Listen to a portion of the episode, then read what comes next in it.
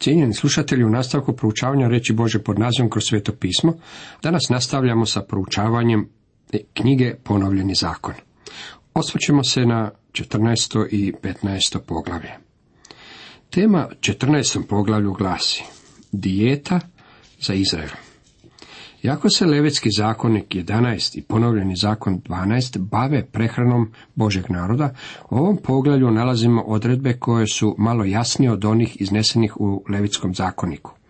Razlog zbog kojega je tome tako je i u tome što su propisi o prehrani bili već 40 godina provjeravani u pustinji. Zabrana poganskih rituala.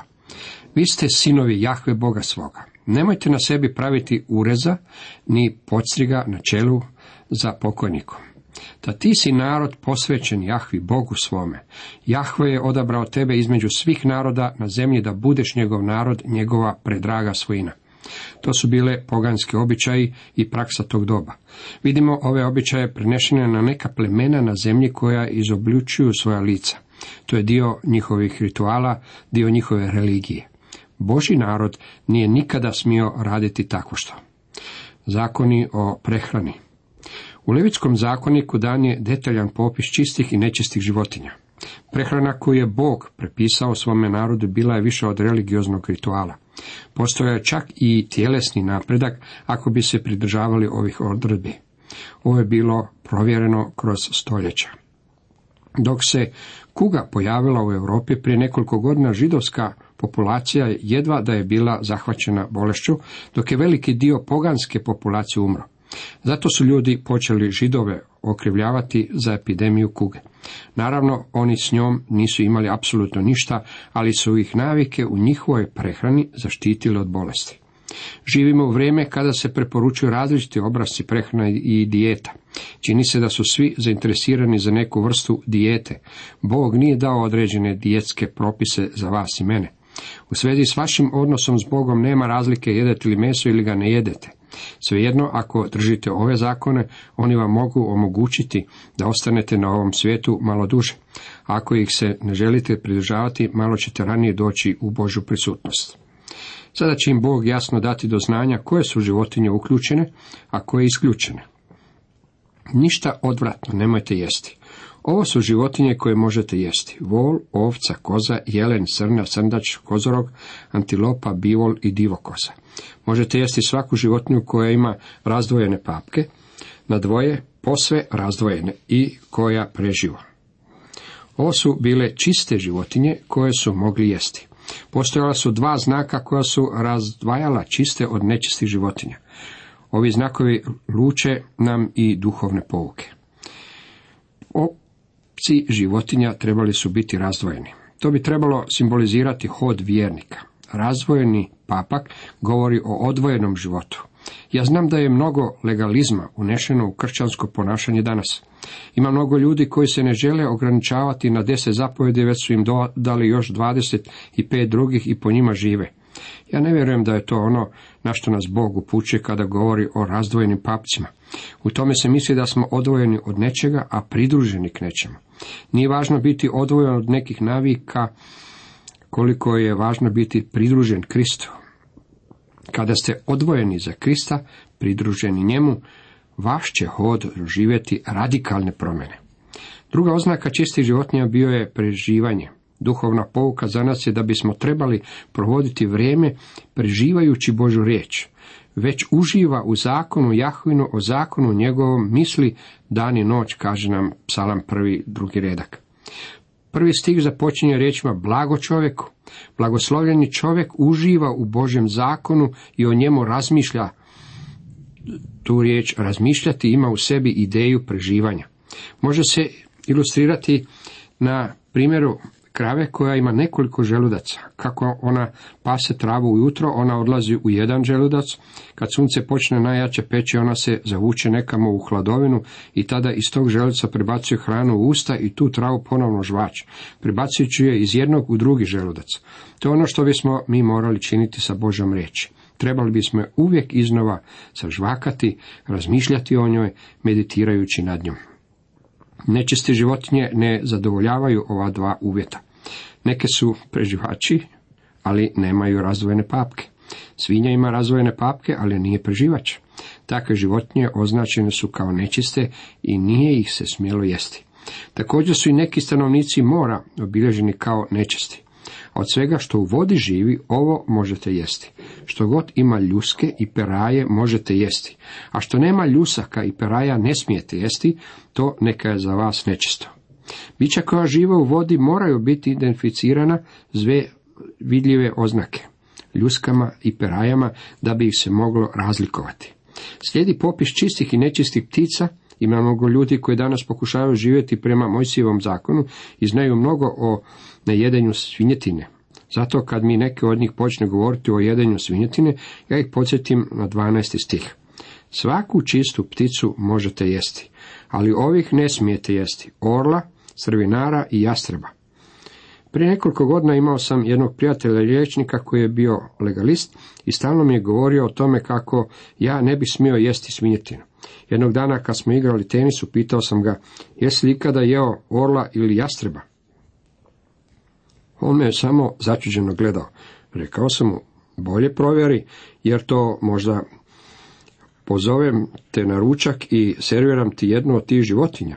To bi ti bilo jednako loše kao da si pojeo svinjetinu. Rekao mi je, nisam to znao.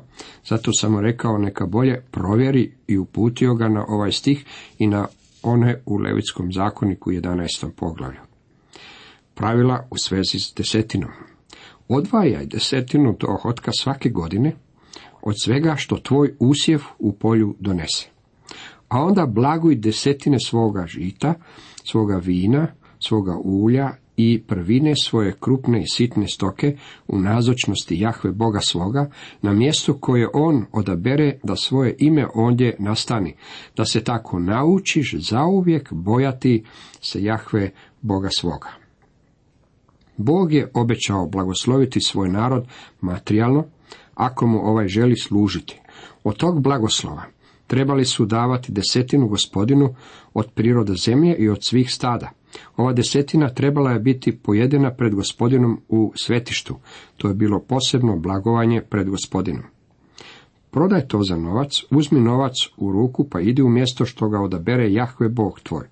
Ondje za novac kupi što želiš goveće, sitno živinče, vino ili opojno piće, što god ti duša želi.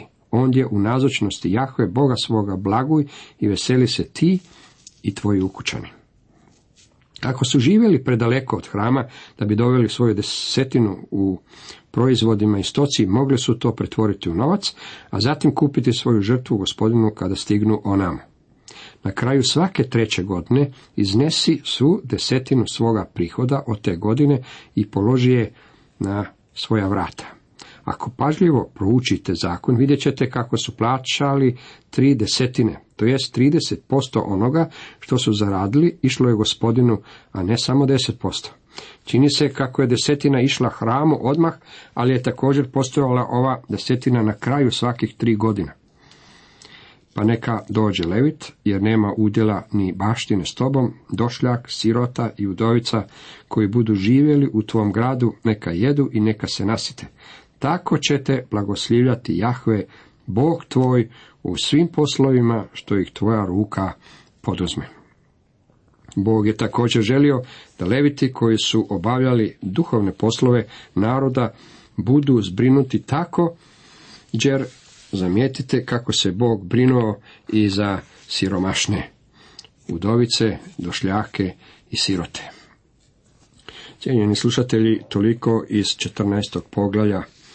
Nastavljamo sa proučavanjem 15. poglavlja. Tema ovom 15. poglavlju glasi Boži program za siromašne, rob za stalno. Danas mnogo slušamo o programima za siromašne. Ljudi su razvili mnoge programe, ali oni ne funkcioniraju. Bog ima program za siromašne koji radi.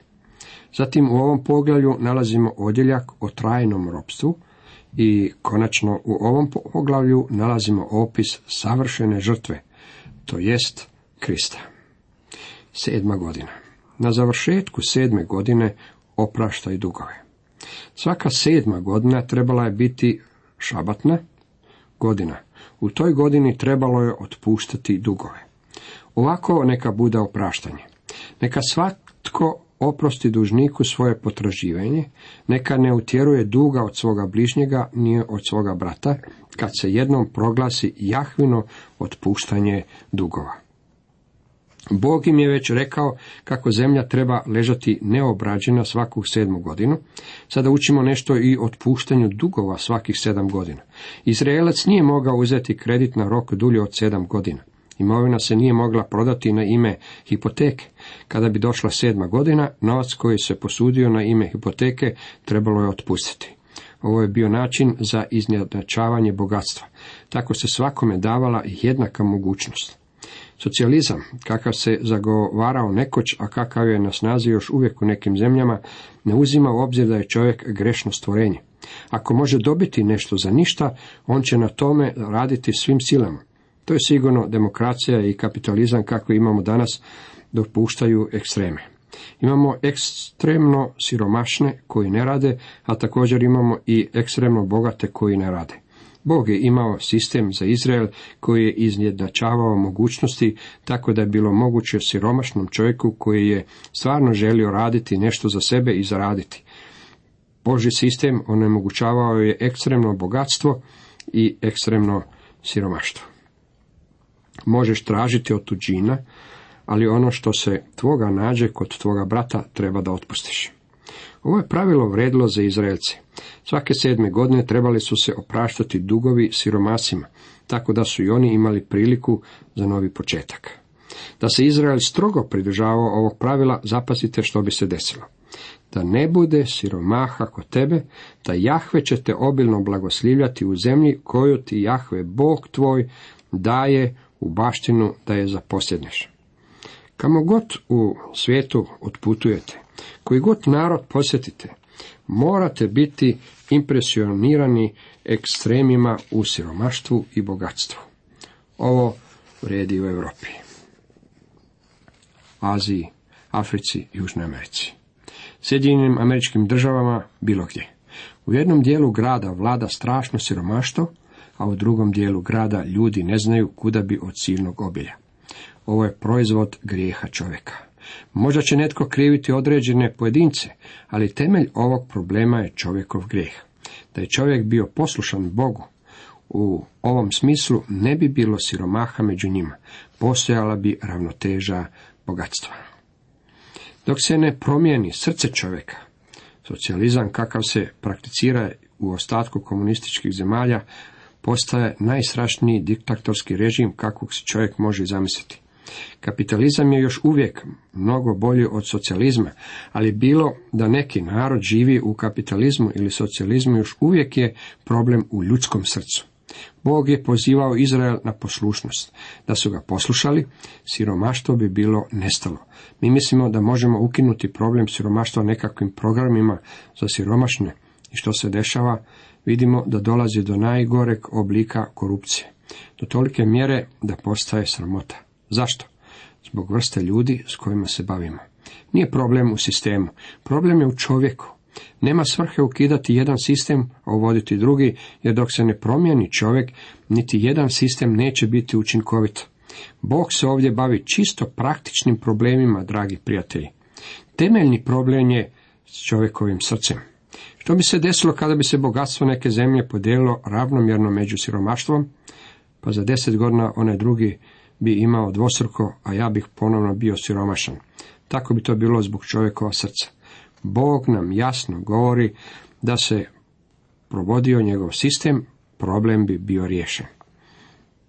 Jahve, Bog tvoj, blagosiljat će te, kako ti je obećao, te ćeš moći zajmove davati mnogim narodima, a samih nećeš morati uzimati i nad mnogim ćeš narodima vladati, dok oni na tobom neće gospodariti. Ovo je velika izjava u svezi s Izraelom. Istina je da su mnogi židovi koji su se bavili financijama postali bankari svijeta. Usput budi rečeno kuća Rothschild je financirala po dosta naroda, te će šmoći zajmove davati mnogim narodima su riječi koje su se u istinu ispunile. I nad mnogim ćeš narodima vladati dok oni nad tobom neće gospodariti su riječi koje se još nisu ispunile. Zašto? Zato što Izrael još do sada nije bio poslušan Bogu. Nađe li se kod tebe kakav siromah, netko od tvoje braće, u kojem god gradu u zemlji, što ti je Jahve Bog tvoj dadne, ne budi tvrda srca, niti zatvaraj svoje ruke prema svome siromašnome bratu, nego mu u širom rastvori svoje ruke i spremno mu daj što mu nedostaje.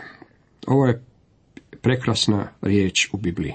Narod im nikad nije u potpunosti bio poslušan, a židovi im nisu poslušni u potpunosti, čak niti danas. Ali jeste li primijetili kako mali izraelski narod prima poklone od židova iz cijelog svijeta? Taj narod prima više poklona nego što su svi ostali primili zajedno. Možda bi netko od vas pomislio kako kršćani ili određene denominacije kršćana vode u darežljivosti, ali nije tako. Židovi širom svijeta daruju milijune dolara malom narodu Izraelu. Vidite, Bog ih je naučio u početku kako se moraju brinuti za svoju braću. Isto ovo načelo bilo je dano i kršćanima postoje određena velika temeljna načela koja su vječne istine i koje Bog prenosi iz jednog zavjeta u drugi. To je ono što bi vjernici danas trebali raditi, ali mi nismo čak niti u istoj ligi kada se radi o pomaganju naše braći. Svejedno mislim kako niti oni nisu došli čak niti blizu onome što je Bog imao na umu kada im je dao ove upute. Čuvaj se da ti se u srcu ne porodi opaka misao, te rekneš sedma se godina, godina otpuštanja dugova već približuje i da prekim okom pogledaš svoga siromašnog brata i ništa mu ne dadneš. On bi zazvao Jahu protiv tebe i grijeh bi bio na tebi. Bog ih upućuje na to kako ne bi racionaliziranjem trebali od sebe odbacivati svoju odgovornost. Oni bi mogli reći kako će sedme godine njihovom bratu i onako biti oprošteno njegovo dugovanje, pa zašto bi oni trebali uskočiti i pomoći mu za godinu ili dvije? Bog im poručuje neka uskoče i pomognu siromašnom bratu i to odmah. Daj mu rado, a ne da ti srce bude zlovoljno kad mu daješ, jer će zbog toga blagoslivljati Jahve Bog tvoj u svakom poslu tvome i u svakome potvatu ruku tvoju. Kako siromaha nikad neće nestati zemlje, zapovjedam ti širom, otvaraj svoju ruku svome bratu, svome siromahu i potrebitu u zemlji svoje. Bog im je rekao kako neće biti siromašnih u zemlji ako oni budu poslušni njegovim zapovjedima. Ali zbog toga što Bog poznaje ljudsko srce, kaže im kako će uvijek biti siromaha u zemlji. Sjećate se kako je gospodin Isus rekao upravo istu stvar. Siromaha ćete uvijek imati. Uvijek će biti siromaštvo zbog stanja ljudskog srca. Iskreno, mnogi su lijeni, mnogi su ljudi nesnalažljivi i bez inicijative. S druge strane, oni koji su sposobni normalno neće pomagati siromašnjima. Nije prirodno za čovjeka učiniti nešto tako. Nadnaravno je za čovjeka dijeliti svoje s nekim tko je imao manje sreće. Stoga Bog zapovjeda svome narodu. Širom otvaraj svoju ruku svome bratu, svome siromahu i potrebitu u svojoj zemlji. Robove je trebalo oslobađati svake sedme godine. Kad ga slobodno od sebe otpustiš, ne šalji ga praznih ruku.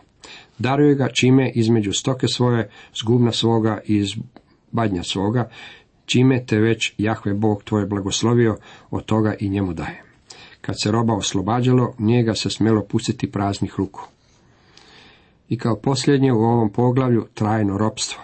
Ali ako ti on kaže neću da odlazim od tebe, jer voli tebe i dom tvoj, jer mu je kod tebe bilo dobro, uzmi tada šilo i probuši mu uho na vratu i neka ti bude robom za uvijek. Tako isto učini i sa svojom sluškinjom. Možemo vidjeti u knjizi izlaska 21 da je čovjek mogao sebe prodati u robe. Ako bi mu njegov gospodar dao ženu, to jest djevojku koja je bila gospodareva ropkinja, kada bi došla sedma godina, čovjek je mogao slobodno ići ali možda je odabrao ostati sa svojom ženom i svojom djecom i postati stalni rob svoga gospodara. Tada mu je trebalo probušiti uho kako bi ga se označilo kao stalnog roba. Ovo je predivna slika gospodina Isa Krista. On sam sebe opljeni uzevši lik sluge, postavši ljudima sličan. Obličem čovjeku nalik ponizi sam sebe, poslušan do smrti, smrti na križu. Filipljavima drugo poglavlje.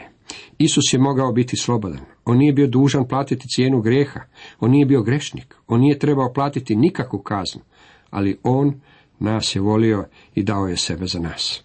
Jednako kao što je robu trebalo probušiti uho uz vrata, tako je i psalmis rekao, nego si mi uši otvorio.